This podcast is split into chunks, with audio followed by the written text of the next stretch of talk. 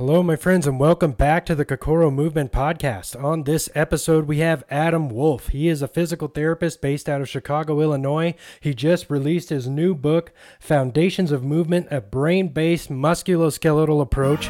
I was happy to have this guy on. We're going to jump right into this conversation, but first, a message from Dr. Kelly Starrett. For your listeners, we have created it's the readystate.com slash Kokoro Movement. We've got we've got something for you. you know, we have if you just want a two week on ramp crash course, full access to everything. We'll give that to you for two weeks. Come come see how we're solving the problems. Take steal what you like. You know, leave the rest behind. You know, keep speaking your own language. All right, my friends, there you have it. Please take advantage of that two week offer from the readystate.com. I'm just going to get this party started with Adam Wolf. Get your notepads ready because here we go.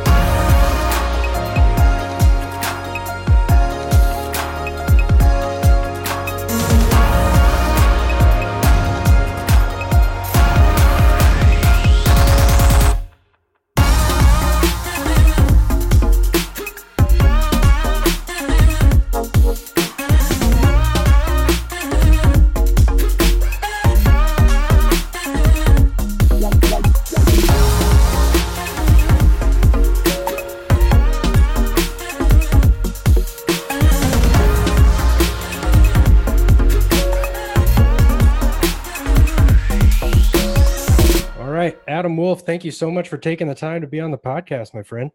Jesse, it's a pleasure to be here, man. Thank you for having me again. It's a while ago I did the first one. Absolutely, just over two years, I think. So, um, and since then you've written a new book, and as I was just telling you while we were off air, I, I read a majority of it, and it's really, really good. And I think, Thank you. I think it's, um, I think my understanding of what you've been talking about since I've had uh, two and a half years of education since then has really helped me um, understand the book a lot more. Um, but God, it was it's really good, and I we got a lot to cover. You covered a lot of stuff in that book, man.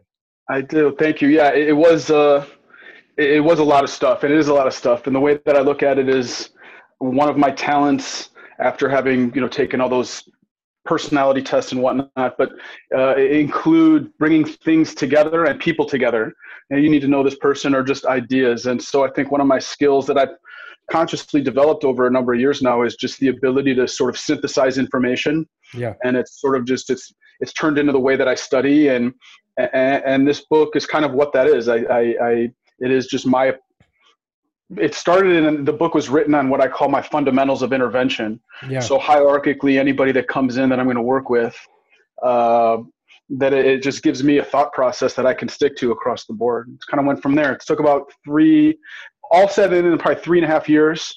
Uh, I started actually writing on the chapter that I left out of my first book because yeah. I didn't I didn't kind of have the courage to put it in. But that was on pain and I put it down for a year as I was kind of learning more and struggling with some of my own personal things, uh, depression and anxiety, and which actually I write about in the book. And that was the impetus to the book is what I call neuro edited by a yeah. friend and colleague, Dr. Mike Drzwicki. And Mike was the one that treated me for my issues. And from there, uh, it just sort of made sense and fell into place for him to kind of edit and add his his voice into sort of the brain because uh, he's that's where his really expertise lies. We we have a lot of overlap, and I'm fortunate that he's in the same town as I am, and, and so we hang out a lot.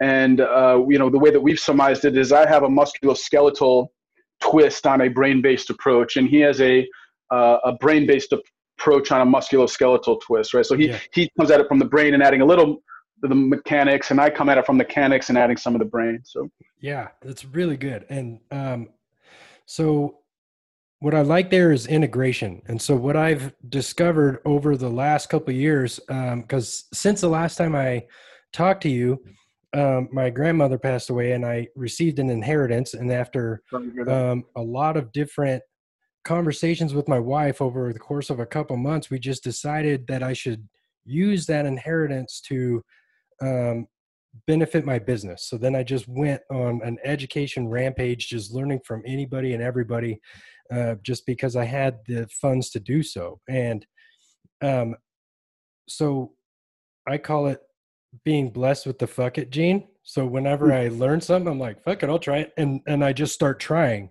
And if I fail, then I have this base that I can always go back to to make a difference in that person.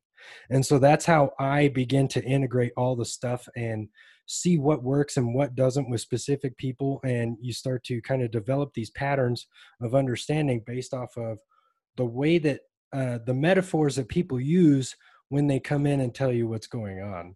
And so um, that's kind of what I appreciated about your book is early on you said um, something along the lines of you have to have a base of understanding and then you kind of branch out from there and then everything kind of comes back to that yeah i, I agree and i think you said that really well in that uh, t- taking a lot of education and learning a lot i think is fantastic and everybody should be lifelong learners and i think what i recommend for people and what you're referring to in the book is this idea of like I, i'm fortunate to teach a lot uh, for rock tape and on my own, and I've done it for a number of years. And my observations, having been able to teach a lot, is that I see a lot of clinicians or, or movement professionals that aren't anchored into any one thought process. And what happens is is they steal a little from this, or they take a little from that, and they only take up like a seven or eight or a nine level course.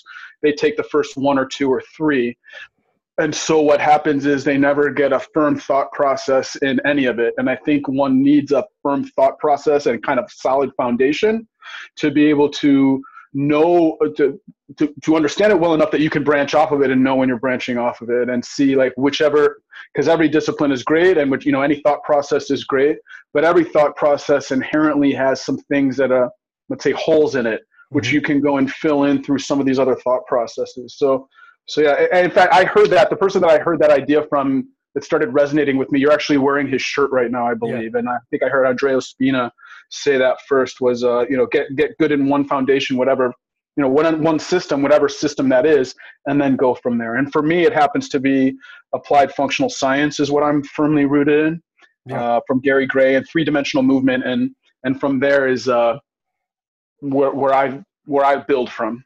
Right. And so that's why I got you on the podcast initially, is because I had um, just gotten out of massage school at that point and I was starting to listen to all these different podcasts and start following all these different people and um, came across Gary Gray and his applied functional science and the concept of functional muscle function. And so that's mm-hmm. why I started the podcast is well there's this stuff that I don't understand. So I'm going to get people that understand it a lot better than me and have them teach me what that means so that I can spread it to other people. Right. And so, um, it's, uh, yes, that it's perfect. And so for, for me, my base is muscle testing. And I thought it was really interesting that you had that in your book. And so, um, and most specifically the, the dogmatic kind of ideas behind it in certain groups and i think that's interesting and i wanted to kind of touch on uh, on that topic a little bit with you yeah i think muscle testing is a really fascinating topic yeah. and it's something that i was fortunate to come to fairly early on in my career that i kind of dove in i don't know seven years ago probably a little more than that and from there there, there there's a lot of dogma around everything i think right. and so just trying to like siphon through what's helped me and i think that some of the knock against it particularly as a physical therapist in the physical therapy world let's say is that there's it's there isn't a lot of great research to back up why i would muscle test. It's hard to reproduce and there's a lot of subjectivity to it and i i agree with that. Yeah. and at the same time i think that it, it can help to direct the course of treatment in a way that just makes things a little quicker. And when you're doing it in the right way and we are anchoring the consistencies I think my experience is that people feel the difference between that stuff a lot quicker than if I just stay with objectivity and, and, and you know quote unquote. And so for me, muscle testing uh, has sort of filled that role about you know the question that I've thought about early on and I still do is is the work is the work I'm doing working or not? Yeah. Right. And how do we have that idea as to if it is or not? And then on top of that, I couldn't I couldn't understand why two people would come in with exactly the same presentation uh, and symptoms, and they w- would do exactly the same treatment, and one person would feel great, and the other person would feel horrible. Right. And, and that didn't make any sense to me until I started understanding motor control and getting into these concepts of uh, of applying motor control, which is the way that I call what's really what I call muscle testing, is applying these principles of motor control. We right. can anchor to a lot of consistencies within the thought processes of motor control and what I'll call consistencies of people that have pain. A lot of times is really what it comes down to. Yeah. And so to have an idea of that, of those consistencies, and start to for me, it allows more specificity in intervention or in approach with somebody. And the way that I've heard it from a friend and colleague, uh, Dr. David Traster, is that your muscles and glands are a direct representation of the nervous system. Right. Which for me, when I heard that, that was like, wow, that kind of is fascinating to me. When you think about it compared to a, a heart or or lungs or something like that, or organs, and you're seeing um, if you cut that out, it has an inherent and intrinsic nervous system in that when you cut it out, cut the heart out and put it in a dish, it's going to beat. It's going to have motility to it. And from there, the motility, so there's an intrinsic nervous system. The, the muscle and gland there is and is a direct representation of your nervous system. And so you, with that thought process and an, an understanding of motor control, we can start to apply these to understand if the, or best, it's really our best guess, but best yeah. guess if a, if a region is is too connected or not connected enough to keep it simple. Understanding that when people have pain, there's going to be a, a consistencies. As I said, one of those consistencies uh, is that we know and we, we can anchor to what research says on it is that pains produce inhibitions right. or a delay, a latency in the nervous system, and from there. Well, if something's going to be inhibited, something needs to inhibit it, and right. then we can sort of we can go from there. So I'm kind of rambling right here. I'll I'll, I'll shut up for a second, but no. it's it's a valuable tool for me. It's not something that I do on everyone either, Jesse, because yeah. some people like don't buy into it, and there's belief systems in, uh, that are at play here. And if you don't believe it, or it's not, or you're you're not picking up what I'm looking for because you can't, then I'm not going to muscle test you. And there's a, many other things that I can do that will still help me to get you know more or less the same results so right right and so that's like what you said the base right so that's everything is just a tool and if you have a base understanding of what you're trying to accomplish then there's different ways to accomplish that and i think that's where um, a lot of practitioners especially in the massage therapy profession tend to kind of get lost in the weeds and try stuff out. Well it doesn't work and i don't understand it so i'm just going to give up on that. And you know so that's where i just keep trying and treat, keep trying and, and the the more understanding i get and the more learning that I do, it's all based around the nervous system, right? So, like, does your brain connect with this? Yes or no? And so yes, that's what I started to understand with like the rock tape education is we're just influencing the nervous system. And that was uh, when the first rock blades course came out that I took in, um, God dang, back in 2016, I think. Um, they said that we're not working with muscles we're working with the nervous system and that was one of those things where i was just driving home from tucson which is a four hour drive trying to wrap my head around this new understanding what does that mean? What is this person saying to me? And so yeah. then you know just like you alluded to earlier you're testing the nervous system. Does your brain understand what this quadratus lumborum is supposed to be doing right now? Because if it doesn't then we need to figure out how to get that understanding in there because that's likely the source of your pain. And then, you know, you mentioned uh, Thomas Wells in the book. Like I took mm-hmm. uh, his course as well. And then when I really started to understand like what's really going on is with uh, Joseph Schwartz. And when I took yeah. his uh, dynamic neuromuscular assessment course, and I was just blown away that you could test the current state of that person's nervous system, which is also really important. Are they Absolutely. chronically stressed out? Yes or no? And so, how do we calm them down? How do we get them to a point where they are actually muscle testing correctly? Because that was uh, one thing in one of those other modalities where, you know, oh, well, this is just facilitated. Is it?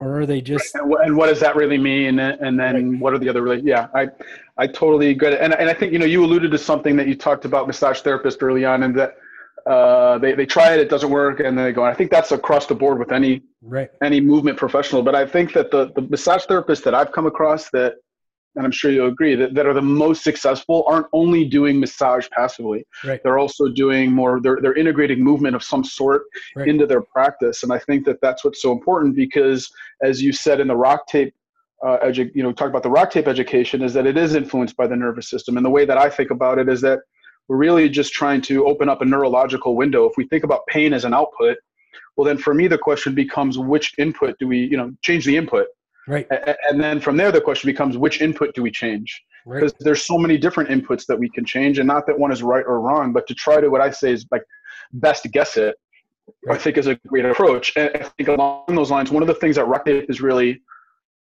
hammered home for me not only in like you know I, am fortunate to teach for them i believe for six seven years now i think this is my finishing my sixth season here but but I, i'm really impressed with the way that rock tape and it's helped me to hone my thought process of this idea of testing and retesting. Right. and i've said it differently throughout my career but i'm always really fascinated. And i remember being a younger movement professional and watching an experienced person work with somebody. And i was always fascinated that that experienced person could have somebody come into them that they've never seen before quickly find something to anchor to do something retest it and it's better and that always really fascinated me. And so for me that idea of test and retest i think is so important. And to say that a little differently and to tie it to you know applied functional science and gary gray's thought process is uh, a driver and the idea of creating a reaction. And if you know then what what what should happen when you drive a system or when you put an input into the system you can see if that input if that output is what you'd expect it to be.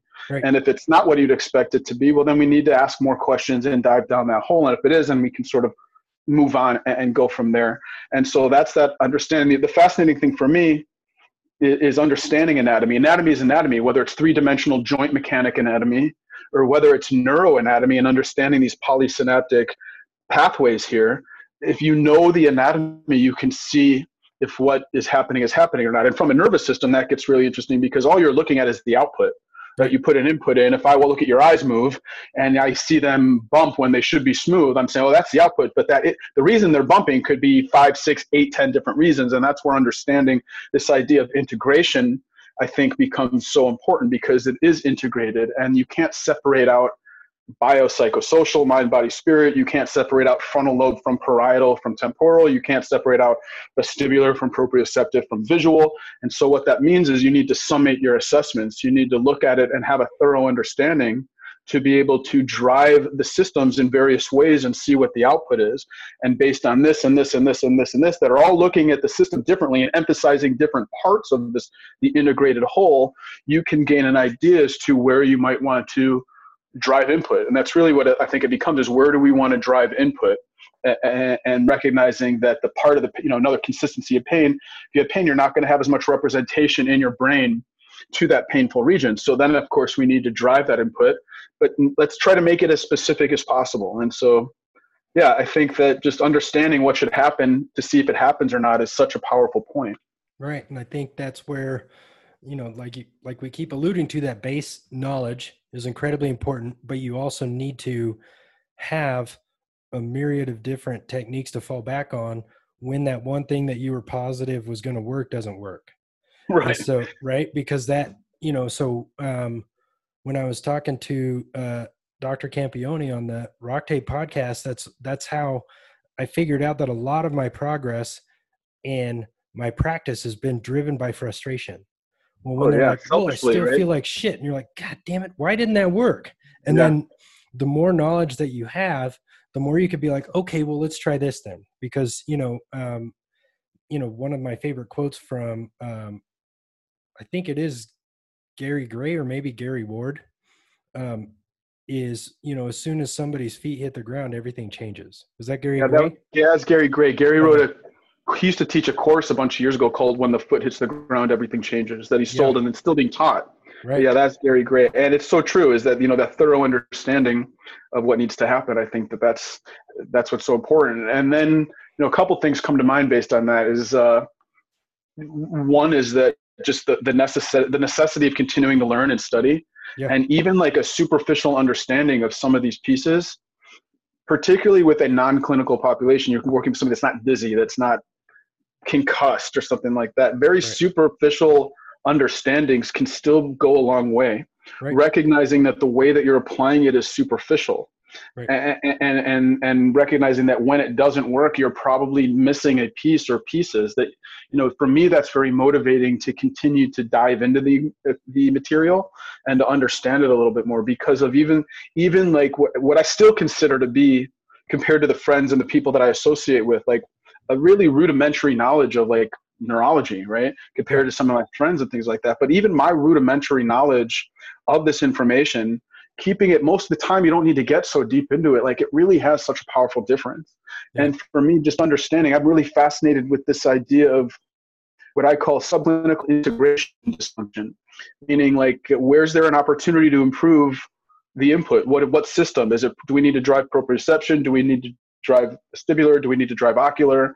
Do we need to drive a specific part of the brain? Recognizing that if, you know, those are all reactions, proprioceptive, vestibular, ocular, and they come into the brain in the same place in the brainstem. And if that there is, these are all reactions that should occur. And that if these reactions aren't occurring or they're not, your brain's not giving, your, your brain's not getting the same information from these three systems, then cognition needs to be used to balance out these reactions. And that can be seen in movement actually in in gait. And it can be seen when you under when you understand and you're suspecting it well what happens if you have somebody do a task as they're doing something else a dual task?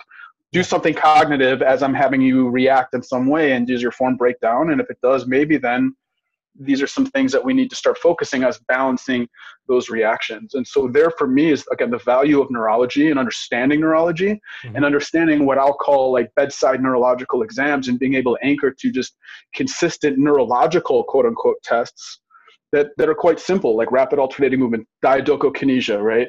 Uh, Romberg test, tandem Romberg, understanding visual exams, just even like superficial basic gaze stability mechanisms that your eyes, when your feet are still, our feet are together, and you're looking at something, your eyes you should stay still. You shouldn't be wobbling all over the place. But if right. you're wobbling all over the place, you you know if your eyes can't fixate, your body's going to move on your eyes. And so even right there, like the super like basic level, you can just right there drive an eye exercise. And then the question for me, which again makes it exciting, is do I want to add that eye exercise as they're doing musculoskeletal work, maybe on top of it, like kind of layer it? Do I want to do the musculoskeletal work and then their active recovery is their eye exercise or their whatever? And so in between their sets, do I want to only do their eye exercises, take a rest, do it again, take a rest, do it, you know? So based on the threshold and where you're who you're working with, I think those are where the variabilities come into play. Yeah. So I think because um, you can go deep anywhere, right? So um, do you have I, to? Right. Yeah. And so what I what I like my basic thing is, you know, just the nervous system, like we've been saying. So why is this person under threat? And then if we can start peeling that out and vetting it out and figuring out why that person's under threat, then we can start to figure out why that person's in pain. And um, you know the the neurology stuff. Like so right when the pandemic started z health released this hey you can take this free neuro fundamentals course. So i dove into right. that and was just like holy shit. And then yeah. you know just the magic of social media i'm just like well i need to get there dr eric cobb on here so i can talk to him about stuff. He's and a then, very smart guy. I had the opportunity to meet him uh, in at the rock tape meeting in mexico. In fact my wife and i had dinner with eric and and his lady there. It was uh, we had a lot of fun. He's a super yeah. smart guy. Yeah, and he's and, very and, humble and just you know, I like unfortunately like dove into that course and probably was 4 hours in and then went to interview him and then we were on there for like an hour and a half and he's like, "Do you have any questions for me?" And I'm like, "I don't think my brain can handle any more." So many questions. You like, tell me what the questions are. Yeah. yeah, I don't even know what to talk about like you know because then he goes into like the first thing i asked him was uh, jaw position um, mm-hmm. so when i first talked to you um, i was still coaching at a crossfit gym which is just mm-hmm. you know this wondrous place of just figuring out human body and and their movement and how it pertains to the current state of their nervous system because people come in and they're just like god i'm just feel like shit i'm moving like shit well how was your day? Oh it was terrible. I had my boss yell at me and you know just yelled at me for like an hour straight and i didn't have a chance to eat lunch because then i was trying to make up all the work that i and then i'm just dehydrated. And i'm like yeah you're not going to work out well at all. Right. Like right. because you're missing all these components that you need to perform and just but then going back to what I was talking about with like the jaw position, why do certain athletes lift with their mouth open and some with their mouth closed? Like where their eye positions, all that stuff, it all matters because, like you said, it all goes back to the same part of the brain stem. And then so my brain starts wrapping around that. I'm like, oh, okay, so why are people clenching their teeth in order to stabilize their core? Because that's a huge thing. And then, you know, with uh, with Joseph Schwartz, what I learned from him is that could be a limbic association based off of an injury that they had a long time ago and then their startle response with their diaphragm sucking all that air in like whenever they get injured then that caused a limbic response to the diaphragm which is why they're not stabilizing well which is why they're having to clean and so it's just this big huge thing and if you just release it then that could cause more threat and so it's a it's a it's a whole process and it's just that's what makes me love this job so much is because each day is like this new investigative experience into this yeah. new person well the body is like an endless source of study that's for sure yeah. and, and i agree like i think the uh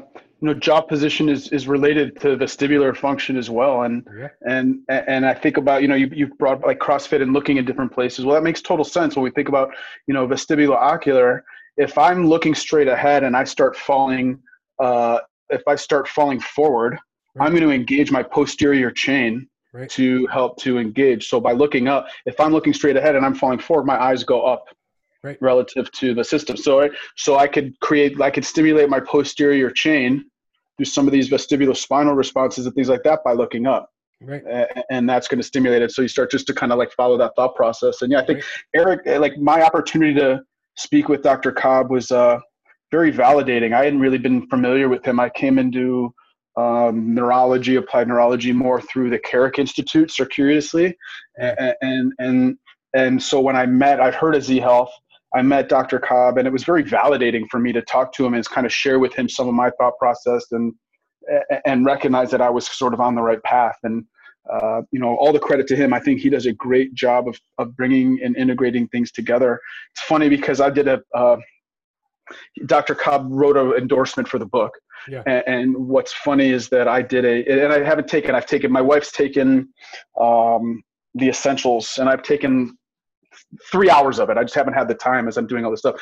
I, I taught a, a course, a, a, webinar not too long ago. And, and one of the comments was, you need to give credit to Dr. Cobb. And I'm saying, well, I haven't taken, you know, neurology is neurology, you know, like it's right. just how you apply it. And I like, all the credit to him, but I, none of my information is coming straight from him. And when I do, I, you know, I'm actually hyper vigilant about giving everyone credit. But, uh, you know, to round it out, yeah, I think neurology is amazing, and I think it really ties together these people that that aren't getting better. It makes it it makes it exciting for me yeah. uh, to to be able to um, continue to learn and have a source of study, as we said. Right. And speaking on uh, giving credit you really do a good job of that which is kind of overwhelming to be honest in all your books because then my book list goes from like 10 to like 30 by the time i'm done reading your books i'm like oh great. So you know but it's a uh, well it's, i mean that's like that's very purposeful and i think the only way i don't consider myself an original thinker by any means. Right. And, and i think the only way that i've been able to reconcile teaching is to give credit because i think all i'm doing is like showing you maybe how i'm putting it together uh, this other information. And I think, you know, I talk, I think about the, there's a great quote by Mark Twain and it's basically like, nothing's original and it's a spin of your kaleidoscope. And so right. I, am hyper vigilant about giving everyone credit. At the end of every book, you know, it's referenced very well, I believe. And at the end of every chapter, there's an additional readings list yeah. uh, that includes uh, books and things to watch and articles to read and things like that. So right. yeah, it's but important as, to me. Yeah, as we alluded to earlier, that's part of the struggle with a lot of practitioners is being able to integrate all this information because like we were also alluding to earlier there's so much information out there especially now where we have this electronic age where you can literally look up anything and buy any book you want you know? So like if you're if i listen to a podcast where you're talking about a book i'm like shit and then i get on amazon and oh, put it on my list you know what i mean? And it's just and then the next thing you know you have six books arrive at your house and you're like okay i gotta lot of work to do, you know?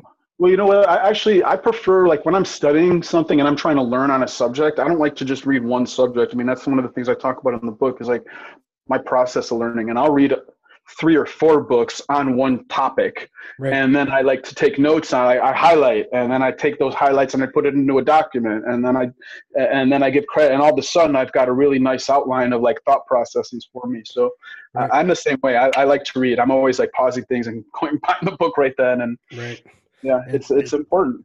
It's it is. And it's and it all comes down to movement like we've been talking about. And so that's what i keep trying to um, impart on the massage therapist profession as much as i can like you know when people are in pain they're not lying on a table for the most part you know right. they're in pain oh well i bent down to pick up my sock or it hurts when i step down a step or when i step up a step or when i get out of my car okay cool so you know like one of my friends who has been doing CrossFit for over a decade. She's just like she's built like a tree.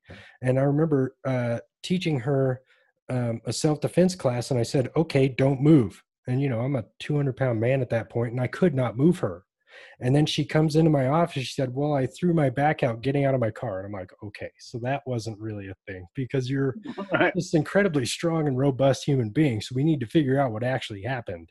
You know what I mean? Because you you're you don't just deadlift over 300 pounds for a woman and then get out of your car and hurt your back you know yeah exactly so then that brings up for me like what strength is and what intrinsic strength is and right and reactive strength rather than like cognitive strength almost right. is a way to think about it and that's right. something i've been thinking about as well is like these people with spine pain you know what is intrinsic strength for me more and more i start thinking about or you know, what is core strength? And I start thinking about intrinsic strength around any joint, right? If we think about like intrinsic and extrinsic muscles, and for me, intrinsic muscles or the one joint muscles should be force producers yep. versus two joint, multiple joint muscles, which are force reducers. But typically, when there's you know, pain around a joint, what you'll find is that the force producers, these these uh, uh, intrinsic muscles, are have an opportunity for improvement or they could be stronger and right. help to stabilize like the specific specificity of the small movement and and so more and more i find that like my strengthening of regions is more of an intrinsic strength and then from a spinal level it's more that reactive strength and trying to right. take advantage of like you know vestibular cerebellar reflexes and vestibular spinal reflexes and spinal cerebellar reflexes and all these kind of things where you can kind of create reactions based on movements or based on controlling places and that's what i think about more and more it's like you know the, the intrinsic strengthening that i do or the core strengthening that i do really it's less around the spine more and more and it's yeah. more has to do with like costopelvic stability and then scapular stability and cervical you know relationships as you're going through movement. And then when it's a spine relationship that i'm trying to strengthen i'm driving vestibular spinal reflexes a lot. And that's where i think the opportunity for for driving these other systems come into play. If somebody has chronic pain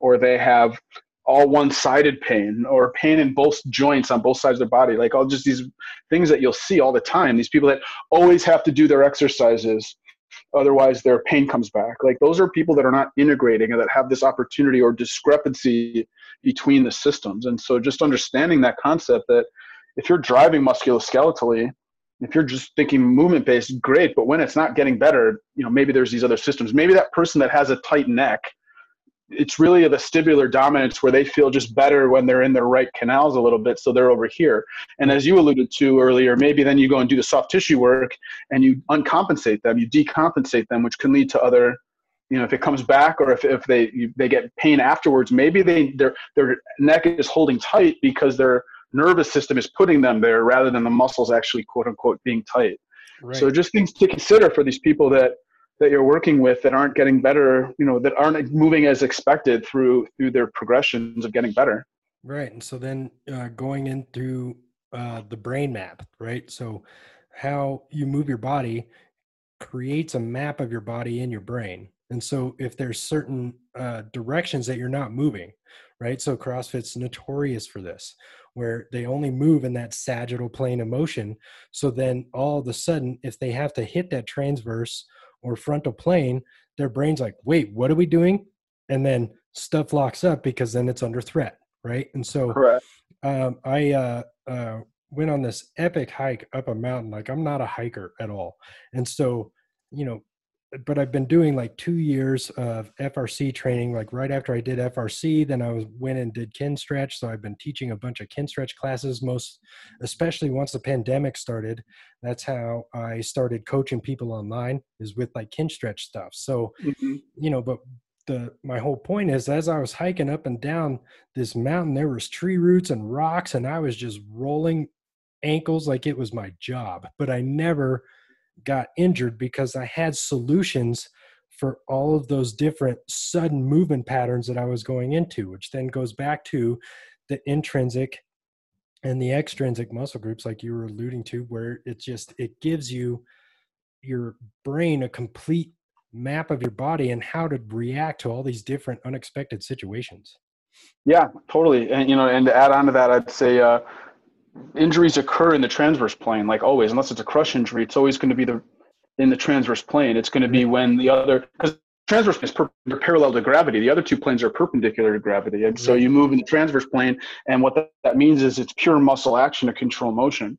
And so, you know, I believe that injuries occur when forces are presented to the body that the body doesn't handle really efficiently as you're getting presented, typically in that rotational plane that it's pure muscle to control. And so, yeah, again, gets into the importance of training reactivity and in training some of these intrinsic muscles and some of these intrinsic systems that are less cognitive based and more reactive based. Right. And so that's what I talk to people about when they come in. Well, I threw my neck out. Well, how often do you move your neck? Because most people just do these short little nods and then these short little shakes, and that's it.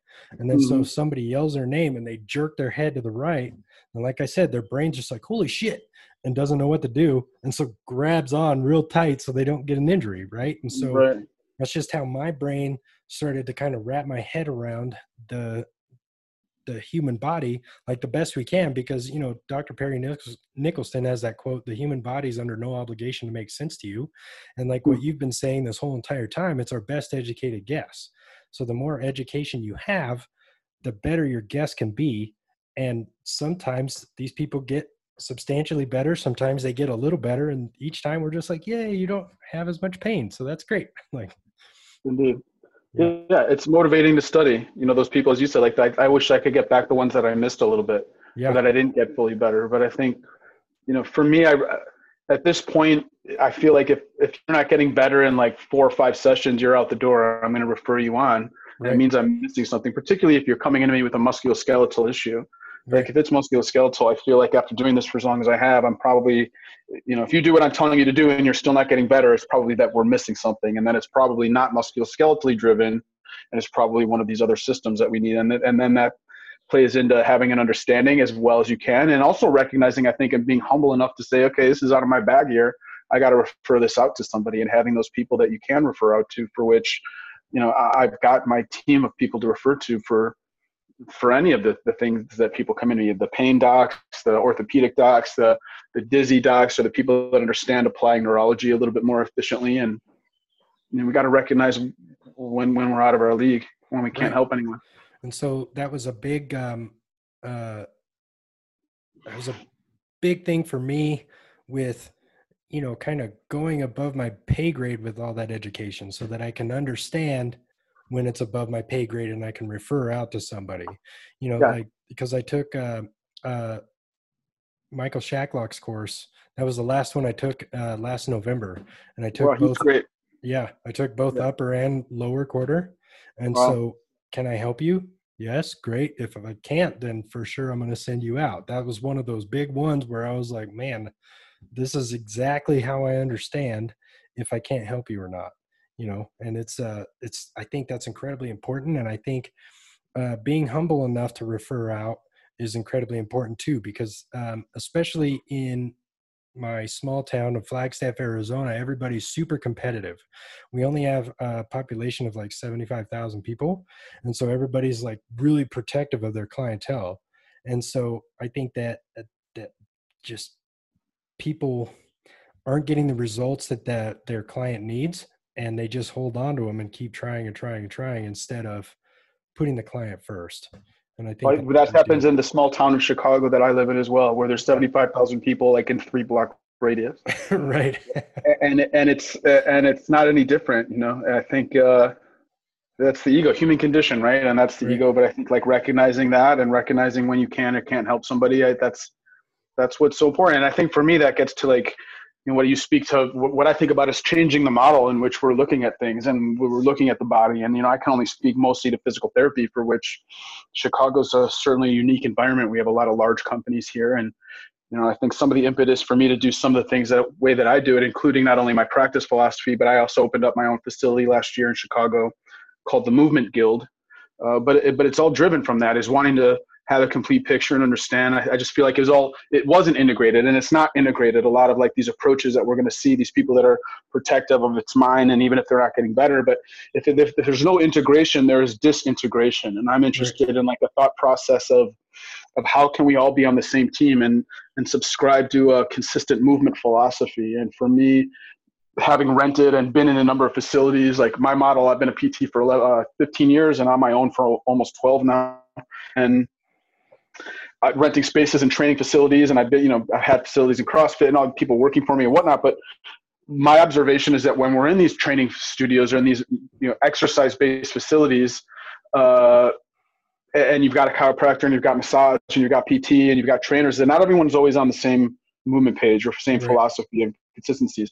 And so that was a big driver for me of opening my own spot is just to prove to myself that it can be done in a way that that is integrated, that does include you know rehab performance recovery all those type of pieces that, that anything that we're going to do really i think can fall into rehab performance or recovery depending on you know how we want to define these pieces. But trying to bring it into an integrated approach i think that's like a big word for me is integration. And if it's not integrated it is disintegrated. Right. and, and the way that i've learned disintegration is it expresses chaos and rigidity in some way. And mm-hmm. i find that holds true across biology psychology and sociology. Right and so um, let's talk about opening your own spot because I think um, I think there's a lot of fear behind that. And so I was talking to you know based especially based off of this whole pandemic, which is just the most like if your business can survive this pandemic, it can survive literally anything because um, we opened our gym again on June 1st and then had to close it again three weeks later, which was like Monday is Monday evening is when I got the news. And just so all last week was like trying to put out fires, trying to get everybody back online again, trying to get everything all worked out and figured out. And it's just, you know, God, just such a disaster. But anyway, I was um, uh, just based off of the complete lack of leadership just in this country just from our from a governmental perspective my whole thing from the very beginning of this pandemic was to be the best leader that i can for my little community. And so you know i had a massage therapists coming up to me being like hey should i go out on my own? I'm like absolutely. Because like one of my massage therapist friends was making $35 an hour but then the place that they're working for is charging 80 and so they're taking over 50% of their income. And i'm like no do it. Like you could that should be flipped. Yeah. You can work like half the time and yeah. make the same amount of money you know? Right. and it's uh i think there's a lot of fear about starting your own facility but i think you just gotta gotta jump into it. Yeah i think uh, i agree. You know i think you got to have your why and why you're doing it. In retrospect i think i probably would have waited and got business acumen before i went and, and did it on my own. But after doing it for almost 12 years now, you know, I feel like I've, I've made the mistakes and I feel like I've got a good system. Fortunately, I've got a very strong team around me and I opened up the Movement Guild uh, 14 months ago. Yeah. So we actually celebrated year anniversary in quarantine, which is not what we thought we were going to do. Right. Planning on having a taco truck and all that stuff, but soon. But uh, you know, I'm fortunate that it's it's allowed me to just sort of work towards my vision. I've got some distinct goals of what we're trying to do, and um, I'm fortunate that my wife runs the facility and she's the massage therapist and yoga instructor and she does Kinstretch and you know all that stuff as well. And yeah. and so i've got a very strong team. We got a great trainers with us. We've got uh, a, just a very good firm staff that allows us to sort of build. I think that yeah it takes i kind of joke that at this point i'm unemployable. Like there's nobody that would want to hire me after working for myself for so long. I'm sure yeah. to a certain extent you can understand but right. it allows like i feel like uh, I've always wanted to do it my way, and I've always known what that way is, and and and it, what feels right and doesn't feel right. And I just feel that I'm able to provide the service that I want and the way that I want. And I think that's one of the things that makes uh, the experience of coming to see us at the movement guild a little bit different is it all is individualized it all is integrated we recognize this idea of uh, rehab performance and recovery and there's a paradigm and you might not even know what you're in but you're still moving around. And so right. And so I, that, I, I love it. Yeah. Yeah. And so that's a one of it's a blessing and a curse going to all these different education courses because you get to meet all these like-minded people that are all on the same page as you because if they weren't then they wouldn't be taking that particular course right? Sure. and and then you start to meet all these chiropractors and all these pts and and all these other therapists. And i remember when i got introduced to muscle testing i was uh, taking uh, dns exercise 2 in um, denver and i met this guy his name is Mitch Peretz, and he's been a chiropractor for uh, 40 years. And I was telling him about this back injury that I had like five years prior, and he muscle tested me at, for an hour and was doing like dry needling stuff, and then popped one vertebrae in my neck, and then my back pain went away. And I was like, "What are all these other chiropractors doing?" Because they're not doing this, and right. you know, and it's like because I remember when I injured my back, I went to the chiropractor and I was like, this is what happened to my back. And then he started like popping my neck. And I'm like, no, I can't walk. And you need to fix this because I'm I need to be able to function, you know? Mm-hmm. And so that's when I started to understand that there was like different levels to all this stuff. And and it's all about the effort that you put in. And you know, I get clients from PTs all the time that just kind of, oh, you have piriformis syndrome. Okay, so we're going to go through this list of exercises right. 12 visits, and it didn't work, but you're out of insurance visits anyway, so I'll see you later. And I'm yeah, just, well, but then you know you got to add to that. Well, what weren't you doing, or why? You know, what did right. you do? And this is yeah, yeah. Uh, so instead of it's just like, and you know, you're you're I have to tell massage therapists all, this all the time too. It's okay to take a step back from the person, reset, and then ask yourself, okay, what's happening here? Like, it's not going to be awkward. You just have to tell your client, hey, I'm going to, need, I need a minute because this is, I need to think about this. And they'll just be like, okay. And then, you know, Absolutely. that's, uh, you know, I have all the different books that I've referenced over the years. So I can like look through all the books and be like, okay, let's try this out oh that yeah. worked okay awesome you know what i mean and so yeah. it's just really important to just just understand and learn as much as possible even if it's uh, like the remedial information like you were saying with the neurology stuff i think i agree and and i think that taking a step back you hit something on the head there and, and for me like the the 10 seconds you take in front of somebody to say hold on let me think about this for a second is not the two minutes it seems like in your head. Right. And I think that that the person you're working with will really respect that. And there's like more and more like I feel comfortable like taking that time and really thinking it out and and, and testing thing and that's important to do and i think the i came to muscle testing also from a gentleman in denver a, good friend nick studholm yep. who's a chiropractor and he's like I knew him through the Gray Institute. He did the gift program a, the, a year or two before I did, and we met, and and that sort of set me on my journey uh, with with muscle testing. Is is watching him do it and talking it through and understanding. And then I you know took some courses and took some other courses and read, and I've been fortunate to work with a lot of just one on one with a lot of really good muscle testers and there is no one way. That's the kind of the interesting thing about muscle testing is that right. quantum physics gets involved in belief, and as long as you're kind of setting the the parameters for yourself, some of it will work to a certain extent. And um, yeah. but it's not for everyone. You know, it's not for everyone because the belief systems really play into it, and you can't deny that your nervous systems are interlocking. So when I touch you, our nervous systems are interlocking or like even from the idea of neurology and the and the mirror neurons in your prefrontal cortex like you just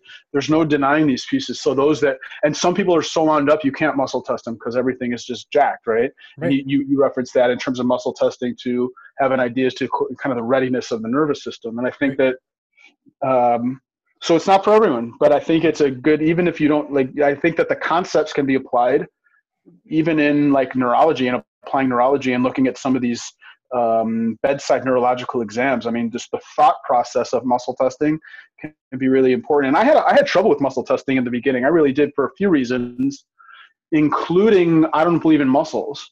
And I always talk about like the muscles are a man-made construct, and the body knows motion and not muscles. So why would I be testing a muscle when I don't believe in them anyway? And the way that I've rationalized it to myself is that really what I'm doing is I'm testing a region of the brain right. that I'm calling this specific muscle and I'm testing that region of the brain and its ability to find a contraction quickly and efficiently by applying a perpendicular line of force to the line of pull of that tissue. Right. and call it what you want. And, and, I've really tried. We talk about this in the book. I really just try to like simplify because there's so many different ways to do it. It's all founded on the same thing. I think about yoga. I think about Pilates. Muscle testing falls into that because it's all based on like the same thought by the same guy, and it's like who took what and claimed it as their own right. in terms of like creating the package that might be a three or four letter certification you know right and so you know for for me you know that that that book uh, by Yuval Noah Harari Sapiens. That's the one where I kind of really started to understand that. And luckily I took FRC kind of at the same time because that's what Dr. Spina talks about. Talks a lot about it yeah. Yeah and you know just it's all the same stuff. And then you know dr perry like i took a lot. I just love the way that guy teaches you know just uh, coming very from passionate like a, very knowledgeable yeah. Yeah coming from like a community college where everybody's like ho hum and you know like perry's just like yelling at you because he's so excited about that thing you know it's super awesome. But you know him saying um, uh, the body doesn't think in muscles it thinks in movement. And so you know when they're talking about release the facilitated and then activate the inhibited your brain doesn't think like that. It doesn't function like that. So right. what we're trying to do is get them to move better. And so the way that i look at like i uh, said earlier when i'm muscle testing somebody does the brain know how to do this yes or no and if it doesn't how do we figure out how to get that to do that? And then how do we integrate movement within that so that we can solidify the brain's understanding of what it's supposed to be doing in this pattern right? And so you summed it really well. Yeah that's exactly right. And so that's just how my brain works. And then you know like once you go into like the inflammation aspect of everything like you know the uh, taking the functional health solutions with uh, Dr. Perry and uh, Stuart Gillespie, and understanding that inflammation can either inhibit or facilitate muscles. You can't just think about this one thing. Well, it locked, so it works okay but does it you know and that's where um you know thomas wells is on top of that too and it's just like so we go into all this complicated stuff but then we just come back down to the simple and like questions are they under threat yes or no is that working yes or no and how do we get what we want based off of that information right and, and, there's not only one way to get that information. I mean, there's right. not one, only one way. And the reality is just try to like change the input to change the output. I, I really think that it just becomes about understanding the various inputs and to see which one is the most efficient one to change if pain is an output. Absolutely. And I think, you know, what, what, what I think about as I hear you talk is like, like me, just see you've learned from a lot of people that are not within your profession. And I think that's right. one of the things that's, that's differentiated myself. And it seems like you as well is that most of the people that I've learned from are not PTs. They're most of them chiropractors and massage therapists and and exercise physiologists and strength coaches. More and don't get me wrong. I mean, I've learned some for some from some really great PTs. Right. But I think that just understanding that there's not any one way to do it and these different lenses, I think is that's so important to do and get out of your little box. Right, and just create your own thing because that's allowed. You don't have to be you know, like the as long as you're anchoring to a good thought process that right. is consistent across the board. Yeah, right. Exactly. Yeah, absolutely. Right on. This was a great conversation. I'm, I'm super pumped. It was kind of tumultuous getting here, but I'm we glad we got it, it done. Yeah, I'm glad we did. Thank you again for having me on here. Absolutely. So, where can people find you? Where can people find your book? Uh, what's yeah, the book is called Foundations of Movement: A Brain-Based Musculoskeletal Approach. Uh, you can find it on Amazon. There's paperback and, and, also Kindle version. You can find it on my website. Uh, got to Adam Wolf PT, and then the Movement Guild Chicago. So those are the places you can find it. At Instagram, at Adam Wolf PT. So uh, yeah, that's where you can find me. And uh, appreciate the opportunity to, to, be on here, Jesse. Thank you Absolutely. again. It was a great conversation. Thank you again, and we'll do this again soon. Hope so. Thanks again. Take care.